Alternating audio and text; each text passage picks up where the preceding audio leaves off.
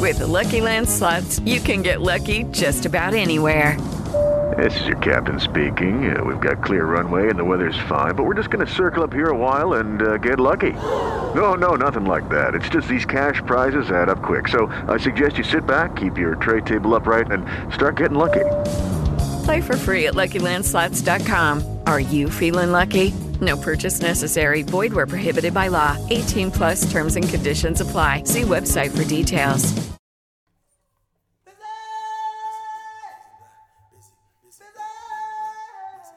Edafe Okporo is an author and activist who successfully sought asylum in the U S after years of violent persecution in Nigeria because of his sexuality. Since then, he's made it his mission to not only speak out against the ongoing violence faced by L G B T Q people in Nigeria, but to help those displaced by violence build new lives as close to the American dream as possible.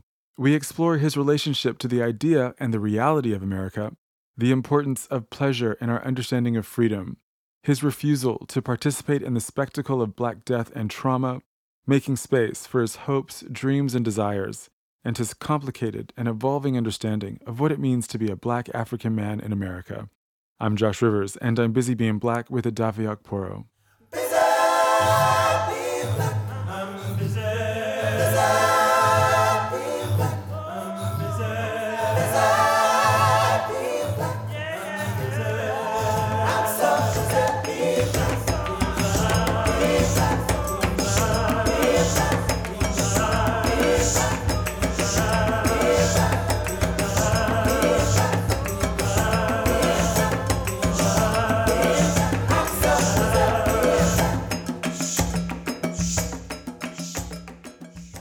Edafe, thank you so much for being here and for making time for me and for Busy Being Black listeners. How how's your heart?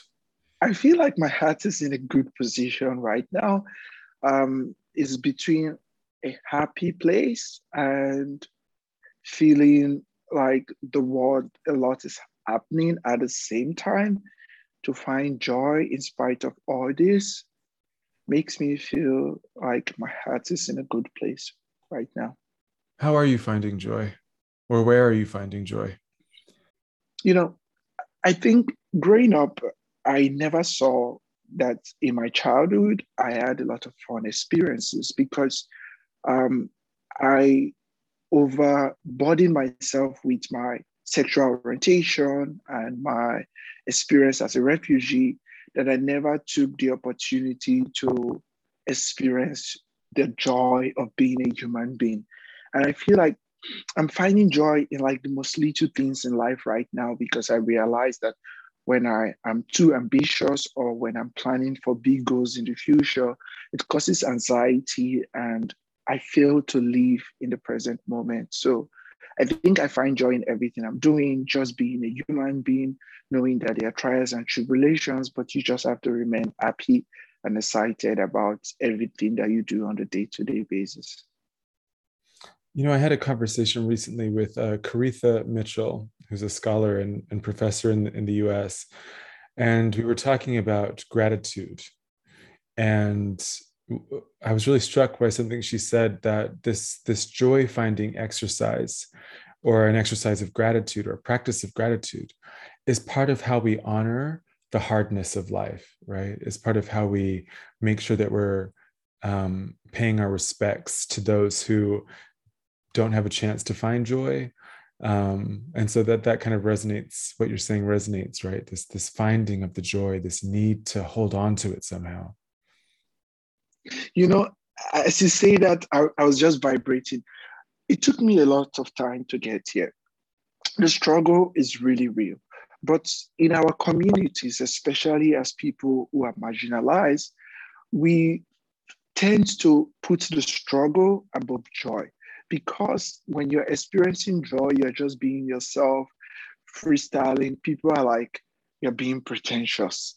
If you are like, like taking every moment as it comes and taking a step, people are like, you're too laid back.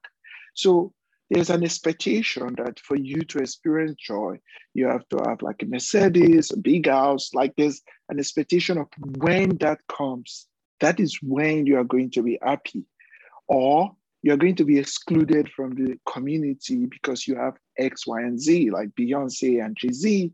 So I feel like we don't have to wait for anything to experience joy. And when we experience joy, the expectation of others should not weigh it down like, oh, I'm being too happy. There's a struggle. I need to dress like this. I need to behave like I am part of the struggle. I think that those expectations kind of make it hard for pe- marginalized people to experience joy. It's like crab in a barrel. Calm down, calm down, calm down. Don't go anywhere else. You know, I think that we're all still feeling the fire of last summer, you know, these global uprisings, and um, that sparked so many conversations, a little action from some people. Um, but I think that we've all kind of felt, seen, borne witness to um, the mental and emotional toll um, that has that has been taken on Black people over the past year and a half. How are you navigating um, this current moment that that we're living through, and and how are you finding an outlet for whatever might be more difficult for you to feel and to deal with? Thank you very much for that question. I don't think that people usually ask me that question because, um, because I came to the U S as a refugee.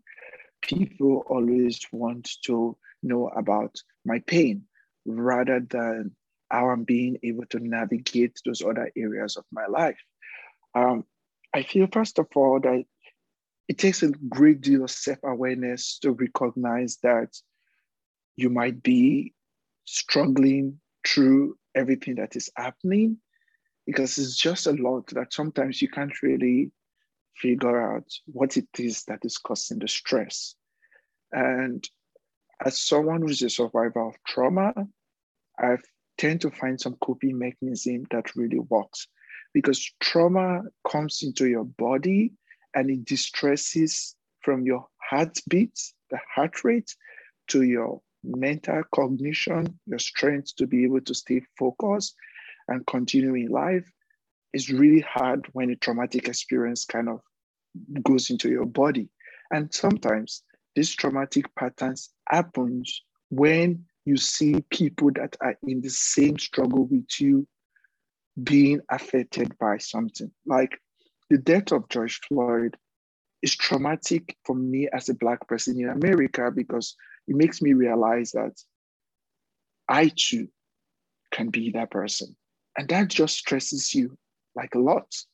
And my first response was like, I'm going to join protests. I'm going to rally around to try and raise our voice for the Black Lives Matter protests.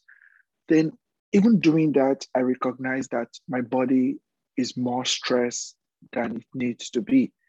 And I think that one of the ways I've tried to take care of myself is, one, I went off social media for eight months last year, and I reduced the amount of times I see things that are traumatic to me, because the less I see things that are triggering, the more I'm able to handle the trauma within my body. And I stopped watching a lot of movies or series that have a lot of violence, because when I see those violence, it reminds me of like the kind of violence that affects people of color. And thirdly, I'm not really uh, a spiritual person in the sense, aside from Christian religion. I used to be a Christian, but now I'm, not, I'm no longer a Christian. So I'm trying to find spirituality so that I can feel like there is something other than myself, which I can acknowledge to be in control of some things. Because when you feel like you have to control your own destiny in a country whereby you don't usually have opportunity as a person of color, it could be really stressing. So spirituality, through the sense of like yoga, meditation, and understanding that there is a higher sense of purpose and being other than myself, it makes the struggle less. Um, um, there was an Holocaust survivor that wrote A Man's Search for Meaning. It said that uh, suffering ceases to be suffering when you find meaning. And I feel like I have meaning in my life, because the work I do is like helping other people to reduce the struggle that they are facing as refugees, as displaced persons. So those are the ways in which I use to like heal myself. It's like knowing that I am being of service to other refugees. I'm taking care of myself. I'm reducing the amount of violence I'm seeing in the world. I'm meditating. I'm listening to myself.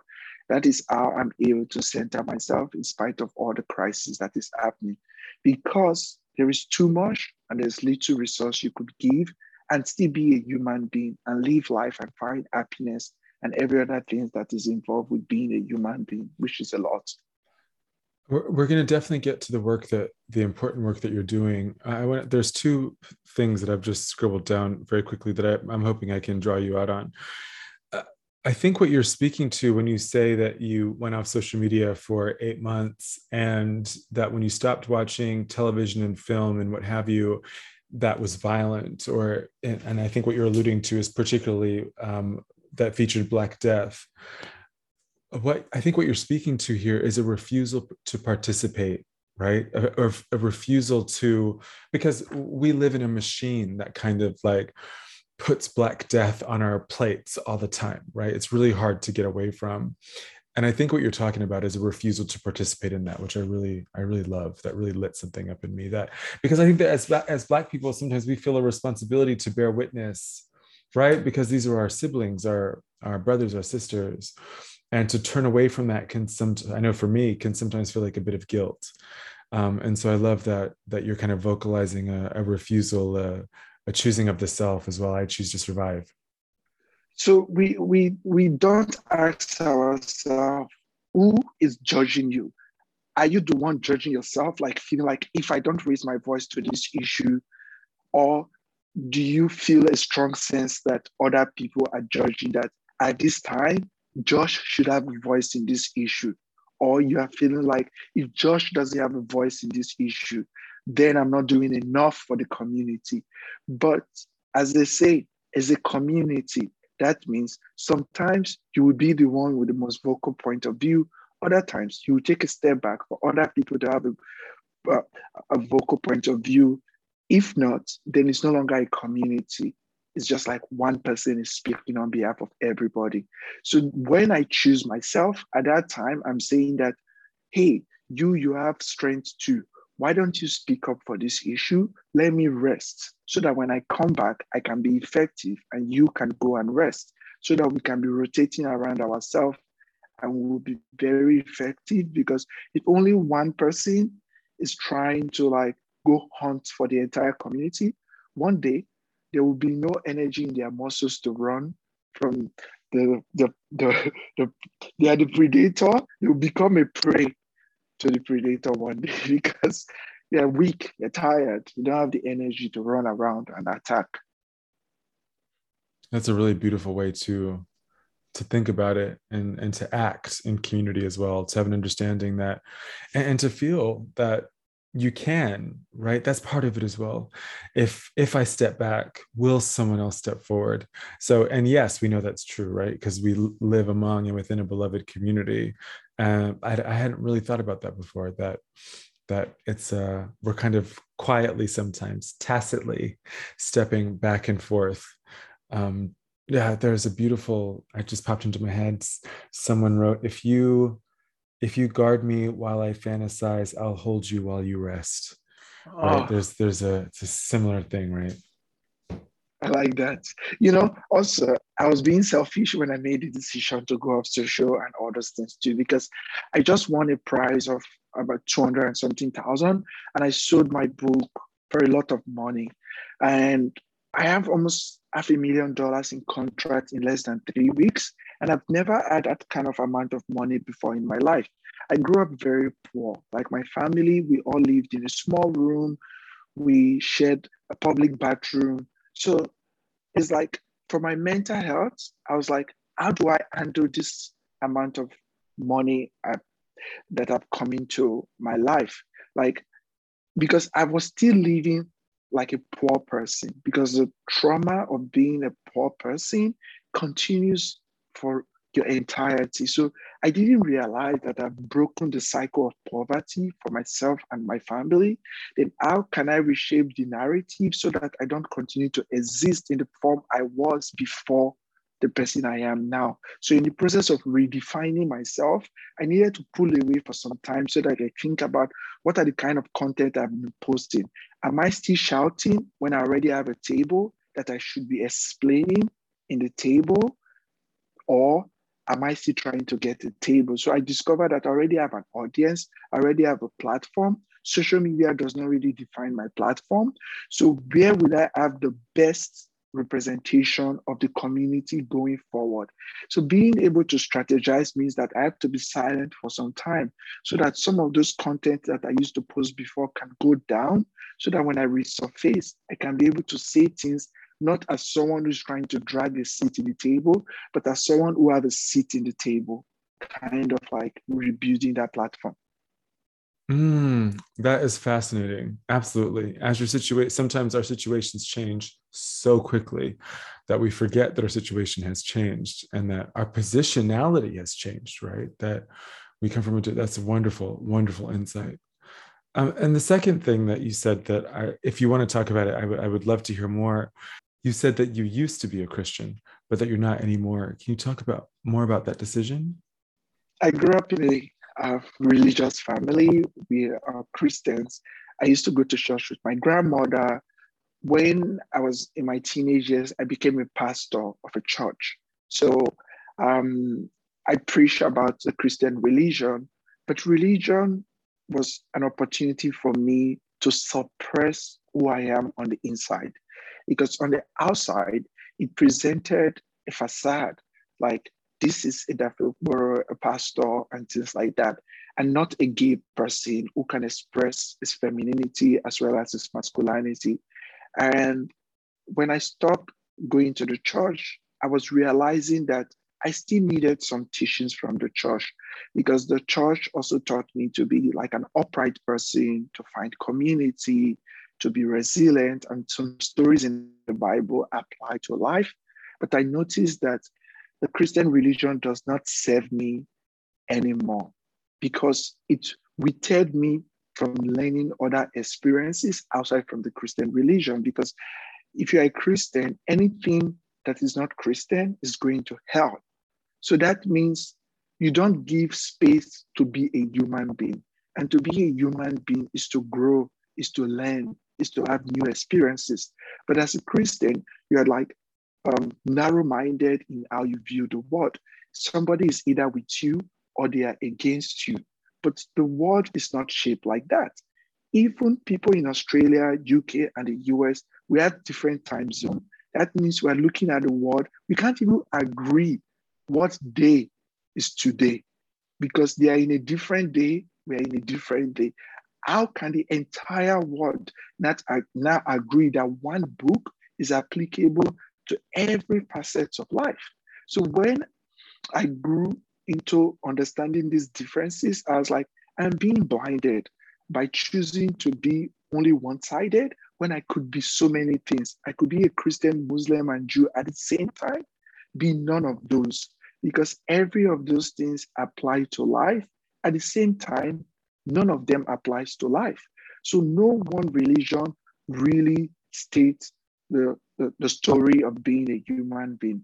So that is the journey I am in now. I'm trying to understand that if this applies to me at this time, good, I'm going to use it. If it doesn't, I'm not going to stick by it and prevent myself from learning something new. One of the most surreal experiences I had is that before I came to the U S, I never knew that Jewish people existed. I knew that they existed in the Bible, but in the Old Testament. But in the New Testament, we are followers of Christ. When I came to Brooklyn, I saw that there's a big Jewish community. And I'm like, wow, I've really blinded myself to seeing this other part of like people that existed in the world. And I also saw that there are Black Jews. And like, I'm like, I want to learn more about the Jewish religion. Like, I attended a synagogue, I had Jewish friends, I have Muslim friends, I have Hindu friends. So I said that one religion cannot really define who I am. If I am part of all these things at the same time, none of them, that is the journey I am on. It's like finding my path and don't define my path based on what my parents have already predestined for me. Um, Jason Reynolds, the author that writes a lot of children's books, is an African-American author. He said that parents are training their children to become leaders. But when their children grow to become leaders, they should note that the children can disrespect them. And if the parents refuse to allow the children to chart their own paths, they can stand to become hypocrites because they were saying as a child, I want you to grow to become the leader. That means charting your own path in life.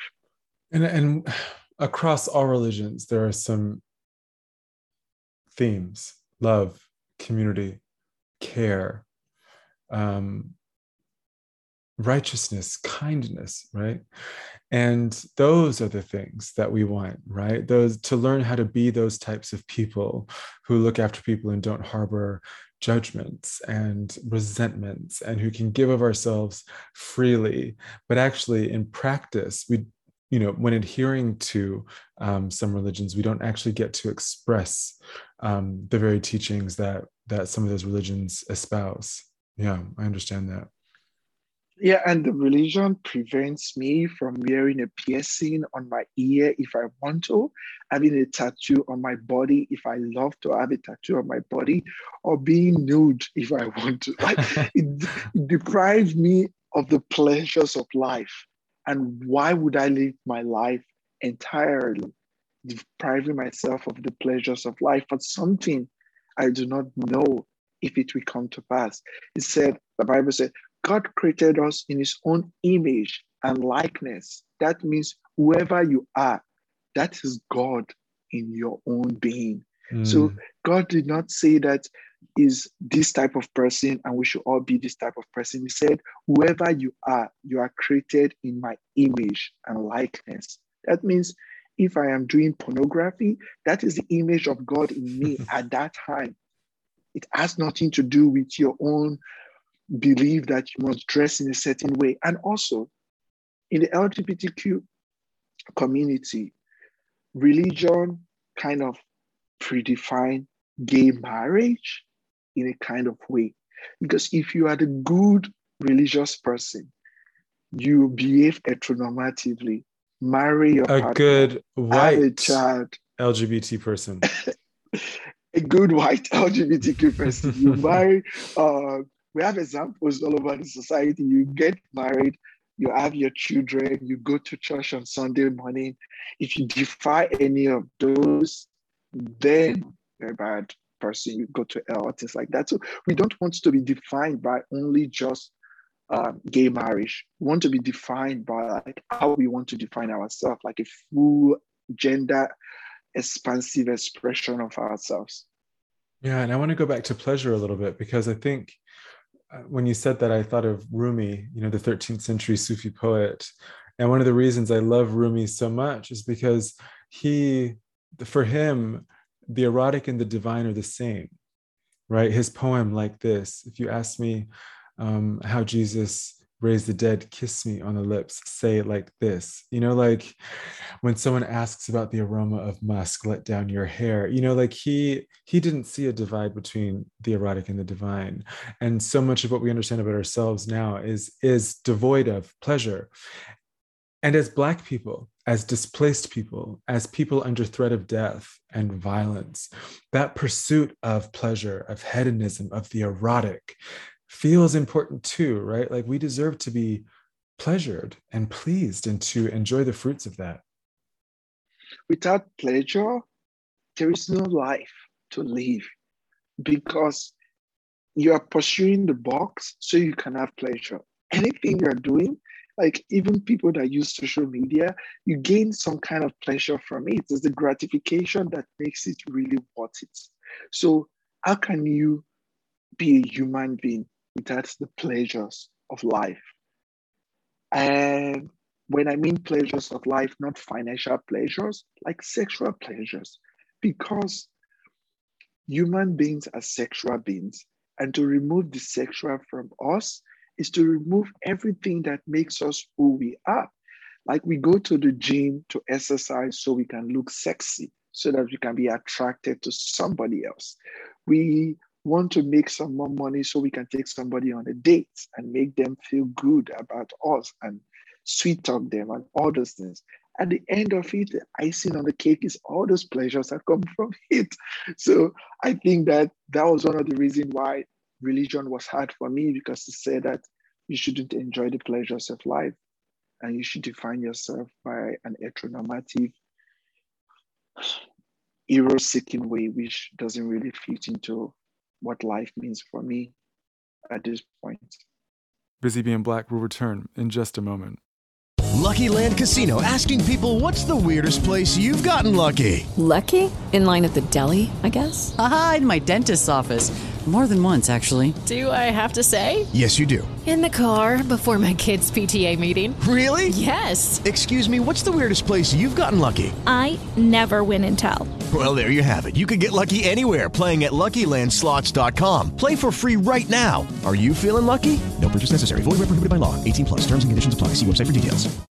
I'm Josh Rivers, and this is Busy Being Black. I'm in conversation with author and activist Edafe Okporo, who has become a beacon of belonging and possibility for displaced people seeking to build new lives. So you're a refugee, and you sought asylum uh, successfully uh, in the United States. I think the date was twenty sixteen. Um, and I, I'm fascinated with the idea of America as a place of freedom. I think you will be too. I think many Black people are. Um, And despite what many more of us now know about, um, from police brutality, the prison industrial complex, the policing of women's bodies, the keeping of children in cages at its borders, America still occupies this exalted place in the minds of others as this place where one goes to get free. What has been your relationship to the idea and the re- reality of America? Thank you very much. I- I think that it is very hard for non for Americans to conceptualize the importance of what America means outside America. So, like my friends in America, sometimes I show them short clips of people outside America talking about America, and they're like, wow, I didn't know that people always dream of like America in such a way. Like it's sex education, like it's a scene. They're like, I'm going to America. And imagine like Europeans with that excitement going to America. It is like triple of that for like Africans, especially West Africans. When I was growing up, I, I saw a lot of media from America that was sold to us, like coming to America, there's Don Lemon on television, there's a representation of being Black, being queer on T V. And like around the street, you see people there, they sign their pants. They're like, I'm like a rapper from Atlanta. People are excited about that uh, understanding of like America being that place of freedom of expression, wear your clothes how you like. But when I came to America, I got to discover that it is different from what people see outside America than living in America. Living in America, there are two Americas. There, there are the America for the wealthy, and there's the America for everybody else. But there are safe havens within America that is not really like America. Like New York City, where I live, is like a global hub merging everybody together. But the South and the middle of the country is very much like still nineteen sixty James Baldwin walking through America, fleeing away to Europe to go and resettle. It still feels like that. Yesterday, I was speaking to a guy from Georgia, Atlanta, and it was like, wow, I never knew that in New York, it's just like so free like this. So what I'm trying to say is that it depends on where you stay in America, but even in New York City, I, as an immigrant, have a different experience. So I'm going to break down my experience just to make it plain.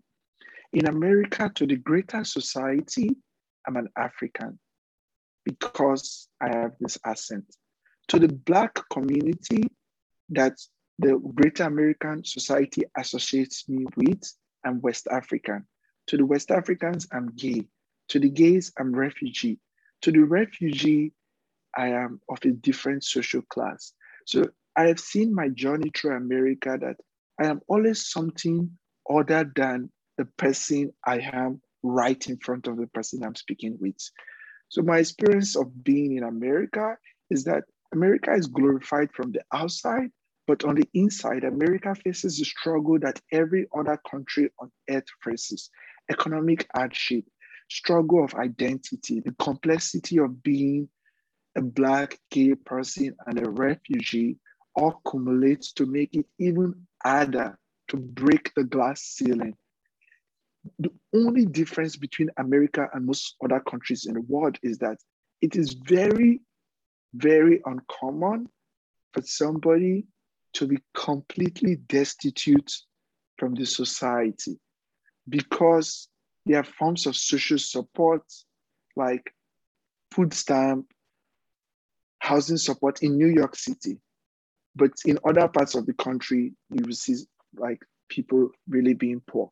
So I think that America is a segregated country, that different parts of the country are still segregated. We're not segregated by color only, but we're segregated by different factors within the society. It be it race, be it socioeconomic class, be it a host of different factors that classifies you in a different part of American society.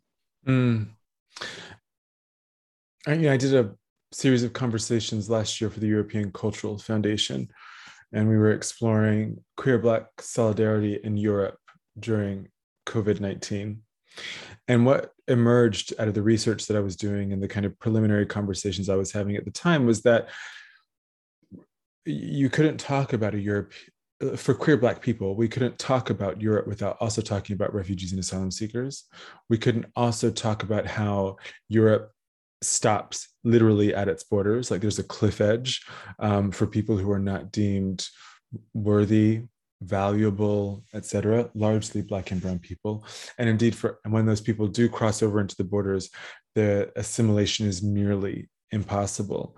Um, and I, you know, we're talking now about what we're seeing now in America. And I, I want to ask you this specifically because of the work that you do, but we're seeing a conversation in America now about Haitians and about Afghans and about refugees more broadly. I mean, how do you, how do you characterize, or how do you help us understand the different contours of this conversation around what it means to be a refugee, what it means to, or a displaced person, and and going and seeking asylum in the U S? I feel like you, the question really opened it up for this kind of nuance of conversation, is that America has always been seen as a country that welcomes immigrants to our shores.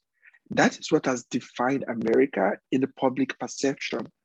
But if you look down into the history of America, America's immigration system have always been protected according to white nationalistic values of America wants to welcome Americans. That is, history of America immigration has been guarded by race and segregation. The first immigration law that was ever passed in America is called the Chinese Worker Exclusion Act, to prevent Asians from coming into the countries to take manufacturing jobs, because they saw that the Asians were hardworking and they were filling job spaces within America. That is what brings this Trumpism that says that we want to take back our country, is looking back into laws that have been passed in America. In nineteen eighty, during the Reagan administration, Cuban and Asian migrants were coming to American borders due to crises that were happening in their country. And Reagan passed a law which is a war on drugs. But quote unquote, the war on drugs was to prevent Black and brown, black and brown migrants from coming into America. That led to the expansion of incarceration of migrants in detention centers. The Reagan administration detained these Cuban and Asian migrants in the so-called detention center. Over the years, that law that was passed in nineteen eighty to expand detention center have now made the U S the largest mass incarcerator of migrants in the world. And the majority of those migrants are Black and brown. Today in the U S, it has reduced. But during the Trump administration, fifty-four thousand migrants have to be detained each day, according to federal law. And I was a victim of that system. So as an asylum seeker, I saw the U S as a country that is welcoming, especially as a gay person. So when I came to the border, I sought asylum. They said to me, we don't have anywhere to keep you. We're going to take you to a detention center.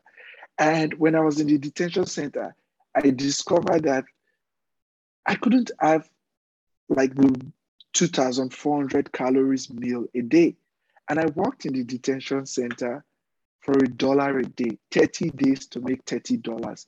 So it's just like a modern day enslavement of Black and brown people by this so-called detention system. And when Trump became president, he increased the amount of immigrants that are detained. It used to be thirty-four thousand, increased it to fifty-four thousand, adding an additional twenty thousand beds. And this is the most crazy part, is that each of these migrants in the detention center, it costs two hundred ten dollars per day to detain a person, times fifty-four thousand. It's a prison industrial complex that is sponsored by white nationalists, because those detention centers, they are run by private prisons that trade on the New York Stock Exchange market. That means rich people are benefiting from the pain and trauma of Black and brown people that are being detained by this prison industrial complex for asylum seekers. So there were rallies around the country that the detention and incarceration of immigrants is wrong, that they should change the system, quote unquote, then the COVID crisis. So when the COVID crisis came, the Trump administration, who have been trying to build a wall to prevent migrants from coming into the country, now passed a law that is called Title forty-two. So what Title forty-two does is that it's a health mandate that prevents people who might pose risks to citizens of a country from coming into the country. So from the U S Mexico border, if you come into the border, you are being returned back to your country of origin without the due process of seeking asylum, which is a federal law that was passed in the U S in nineteen eighty by the U S Congress. So Title forty-two is, quote unquote, a white nationalist protectionist law that says that if the majority of people that are coming through our southern border are Latin Americans, they're Asians, they're Black people, we can use that effectively to control the amount of whiteness we have as a population. I'm thinking now of how those, that that's only possible because of really well-entrenched, really well-rehearsed ideas of the violent Black other, right? Which extends to our brown siblings south of the border. Yeah, so The, the, the statistics is showing that the U S population, if they continue at this rate of accepting migrants, by twenty fifty will be fifty percent people of color, fifty percent white. So that instinct to continue to pass such kind of laws is to keep whiteness at a maximum of at least seventy percent of the U S population. So this policing framework, prison industrial complex, and laws and regulations that are being passed at the U S border is all quote unquote mandates to try and prevent Black and brown people from seeking protection in the United States.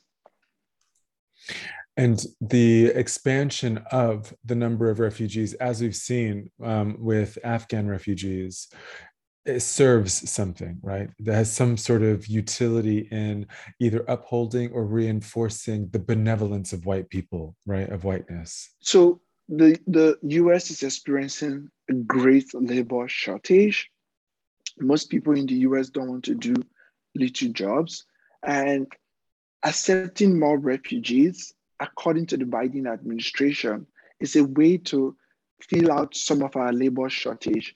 But the American white population that are against the resettlement of these Afghan refugees, they have a philosophy that Middle Eastern refugees are terrorists. And that's sprung out of nine eleven, an unknown language have been injected into the American broader society that Islamic speaking people and refugees are terrorists. But according to statistics, the amount of refugees in the American society that have gone on to commit crime or domestic terrorism is less than zero point zero zero zero zero zero zero zero point zero one percent. That is less than three out of a hundred have gone on to commit one or two crime. Majority of domestic crime like gun violence, um, killing of people is done by white people. But that is the only way they can gather together to fight against the acceptance of refugee is to name them as others, as terrorists, as anything other than their perception of people who make up of the American society, saving them face of who is worthy to be an American. Mm. You mentioned earlier that, you know, as a gay person specifically looking to America, you saw it as a place of freedom, right? Of, of sexual, perhaps liberation. You didn't say sexual liberation, I'm putting words in your mouth, but is that the general idea? Yeah, so I saw Don Lemon on T V, uh, Richard Quest from C N N Business, and like I felt that America is accepting of gay people. And I didn't know it was a different landscape. This leads me to my next point. It often feels as if the L G B T Q community writ large hasn't fully cottoned on to the fact that issues impacting refugees and asylum seekers are of grave concern to us, right? Like how a nation treats refugees and asylum seekers, Black people, people of color, is done in the name of L G B T Q people. Yeah, you know, in America, not just to focus on L G B T Q people, but that we do that, Americans are very narrow-minded about their perception of the world, because Americans think that America is the entire world. So for L G B T Q Americans, their idea of liberation, white L G B T Q Americans, was gay marriage. So when they won gay marriage in twenty fifteen, a lot of rich gay donors were like, we are done. We have already won equality. But equality for L G B T Q people is when the marginalized members of the L G B T Q community can have those same freedom that the white heteronormative gay people have. And that is where we are lacking on a very large front. There is very low empathy and compassion for the struggle of Black trans women that are being killed in America, for the struggle of homeless L G B T Q people that are seeking protection in America. There is always a perception that because I have gotten my freedom, then I am done with the struggle. The struggle is over. So I've, I don't want to mention name of organization, but I will just use like a broader example, like H R C, for example. H R C was fighting for gay marriage. They were like, let's not add transgender issues because the broader community would not accept it. It's like too many things at the same time. And now that they have won gay marriage, they're trying to vet you signal with trans issues, but you can't be too trans. I don't know what it means to be too trans. You can't be too flamboyantly gay if you are an L G B T Q refugee. So I think that we need to create a sense of empathy and compassion for the most marginalized in our community and take it upon ourselves, like the fight is not yet over until those members of our community have the same rights that we fought for, but not just only gay marriage. Yeah, for sure. You know, I had an amazing conversation with a Black trans woman from Venezuela seeking protection in Spain. And she made this brilliant point that her transness, this is uh, your point about the H R C, like her transness is not legible in Europe. She's not seen as, as acceptably trans. And I think of the enormous implications that has for so many people, right? She was talking about the kind of institutional institutionalization of an acceptable trans subject, um, which I think is what you're alluding to here when you, you know, you can't be too trans. Yeah. Or as Travis Alabanza says, sometimes trans is the destination, right? It's not the pursuit yeah. of passing or looking like a cis person. Sometimes you just want to show up as, as yourself. And the modern L G B T Q liberation movement doesn't make room for those kind of, um, if you will, quote unquote, unfinished trans people. Yeah, they, they, they, there's a perception of what a trans person is. And the reason why this continues to surface is that the white, larger gay society that has gained influence do not listen to the other marginalized members of their community when they are trying to be advocates. So they think that because they are gay, that means they are as marginalized as other gay people. Yes. And I think that Quite. that is lack of understanding they have. Yeah. Um, and your work, I'd love to talk about through Talent Beyond Boundaries. You help create pathways into employment for displaced people. And this carries with it the siren song of inclusion. To your mind, how are conversations about workplace inclusion and diversity interacting with or coming up against the experiences of those who have been displaced? I think it's the same pathway, is that there's always this assessment of organization readiness. Are we ready to bring in somebody that doesn't look like us? This is the toughest conversation because diversity is just an head count. There's another Black person, there's another refugee within the organization. But the inclusion is, diversity is being invited to a party, but inclusion is being asked to dance. Venus Myers, V P of Diversity and Inclusion for Netflix, she gave that great quote, but that is very important, is that when you employ a diverse candidate, the organization have to be ready to know that this refugee might be coming from a country that uses strong spices and ingredients. And when they are cooking in the kitchen, using the microwave, it will smell very strong because it's from Pakistan or Nigeria, it's on Ghana. And your white food is tasteless and odorless and like the ingredients are not strong. And you'll be like, every time Edafe cooks in the kitchen, oh my God, it's smelling all the time. That is being insensitive to the person. So for you to be able to get to the stage of like employing people that don't look like people in your organization, there are processes an organization have to go through. It's like doing organization readiness, doing bias training. Also, you know, code switching. You have to make people understand that you don't want these new employees to be code switching to your organization standard.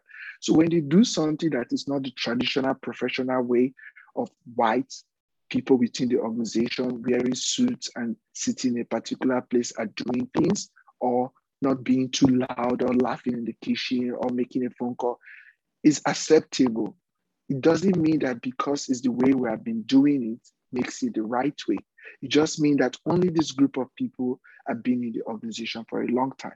So I think that for us to be able to be inclusive of people, we have to be able to be ready, understand our biases, and create room for other type of people to exist within the organization. The word that's bouncing around in my head now is belonging. Right. And we we sometimes hear the phrases all together: diversity, inclusion, equity, belonging. You know, they kind of all kind of mesh together. But for me, it feels like belonging is the goal. It's the goal. But where do you think belonging feels will fits within the kind of ecosystem? Because, you know, diversity and inclusion is also an industrial complex at this stage, right? uh, and so uh, Where where does where does and, and it feels particularly salient, right? That you've got uh, in a conversation about refugees and asylum seekers or displaced people, this sense of belonging feels really important, right? That I, I agree with yeah. you. So diversity and inclusion was like the buzzword during the George Floyd murder. They're employing blacks, black D E I reps in the organization, chief diversity officer. For once, yeah. Within the organization. Yeah. But diversity and inclusion is a metric the organization can measure, But belonging is how the employee feels about its place in the organization. And belonging cannot be measured by the employer, it's measured by the individual. That is why it's very important to go through that next step of sitting with employees to ask them, how do you feel about what we are doing within the organization? Because sometimes it's like virtue signaling to bring Black people and make them head of the initiative, but not giving them extra compensation for the extra work that they are doing and not gaining visibility when the report comes out to be posted to the S E C, their name do not appear in the quarterly report. So belonging is, I as the employee feel like I am included and I belong to this community. So that is the goal the organization, it's like the icing on the cake where the organization is trying to get to, to a place whereby they don't have to say that we have diversity inclusion initiative, but to a place where an employee is talking to their friend and they say like, oh, I really feel like I belong to this community at my workplace. We spend a third of our life in our workplace. So if we don't belong, I don't know, it's like sleeping and having a neck pain all the time. You're still having that neck pain. Something is happening. And, and I appreciate that we're also talking about this within, you know, part of the reason we have, part of the reason people are displaced or become refugees and asylum seekers is because of imperialist activities, which fuels capitalist expansion.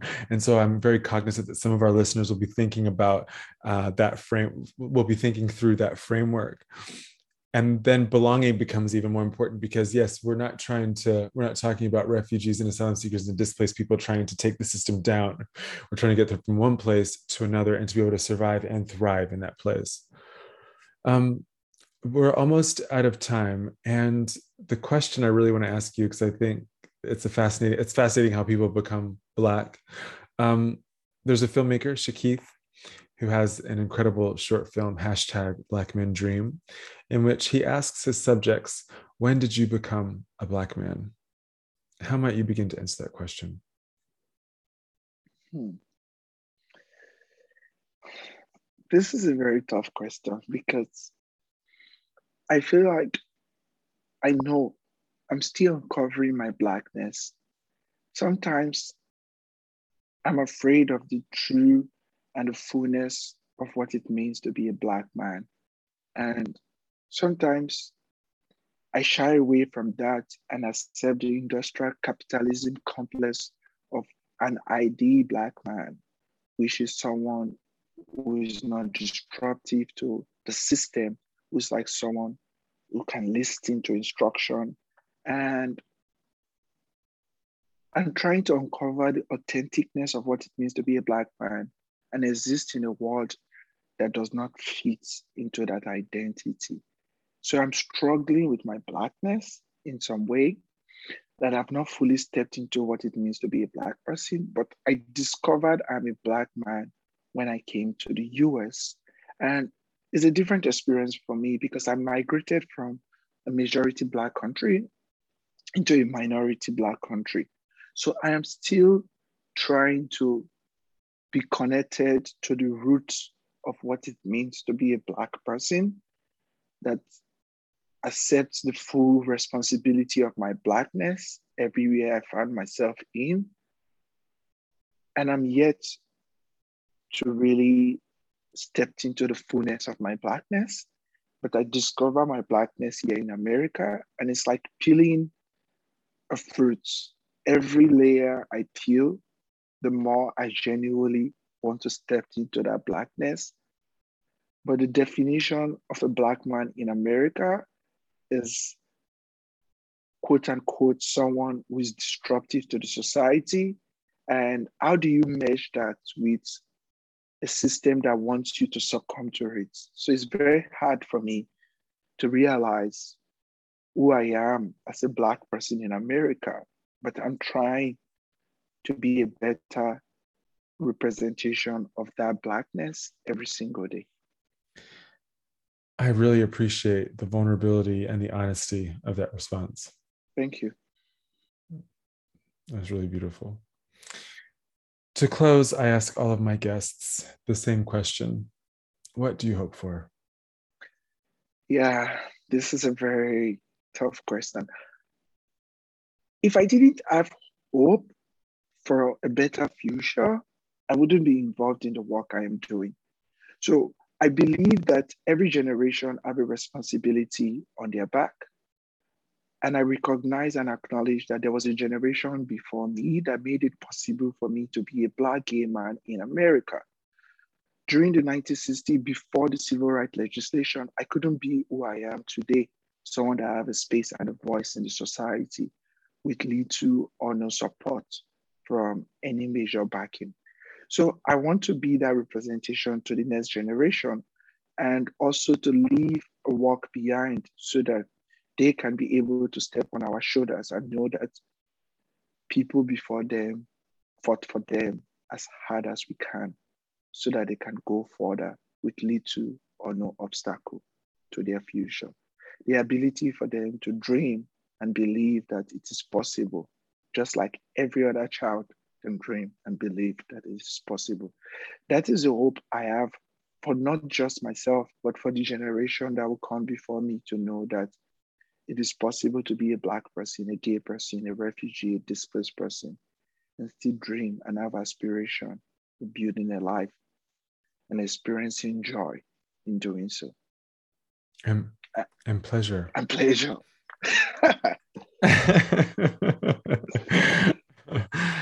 Edafe, thank you so much, not only for the work that you do, um, and for the life that you live, but for coming on the show and, and showing me such graciousness. I'm really grateful for you. Thank you very much, Josh. I respect you. I'm grateful that there's a space for Black people to be able to be ourselves and talk about things that affect us, because I feel like that is what community is all about, is being our brother's keeper. Edafe Okporo is an author and activist. He currently serves as the mobilization director at Talent Beyond Boundaries, and in twenty twenty-two, Simon and Schuster will publish Edafe's first book, Asylum, a memoir and manifesto. He's among the inaugural winners of the David Prize, which is modeled on the MacArthur Genius Grant and celebrates individuals and ideas that create a better, brighter New York City.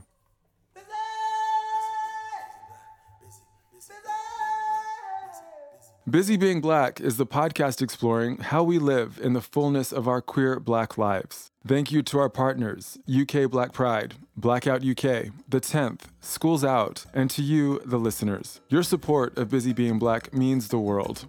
Please do rate and review the show and tell others. The more you do, the more people like us get to hear the stories and voices amplified here. And finally, thank you to my friend and co-conspirator Lazarus Lynch, a musician and culinary extraordinaire based in New York City, for creating Busy Being Black's triumphant and ancestral theme music. I'm so busy being black. Ah! Yeah.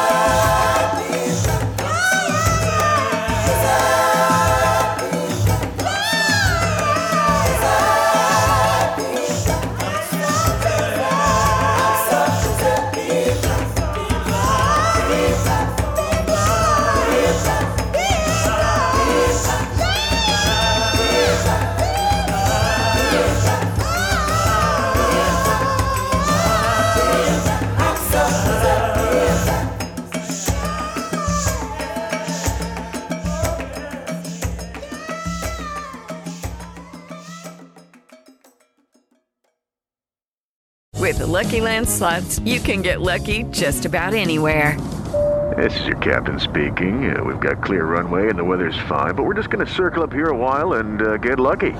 No, no, nothing like that. It's just these cash prizes add up quick. So I suggest you sit back, keep your tray table upright, and start getting lucky. Play for free at Lucky Land Slots dot com. Are you feeling lucky? No purchase necessary. Void where prohibited by law. eighteen plus terms and conditions apply. See website for details.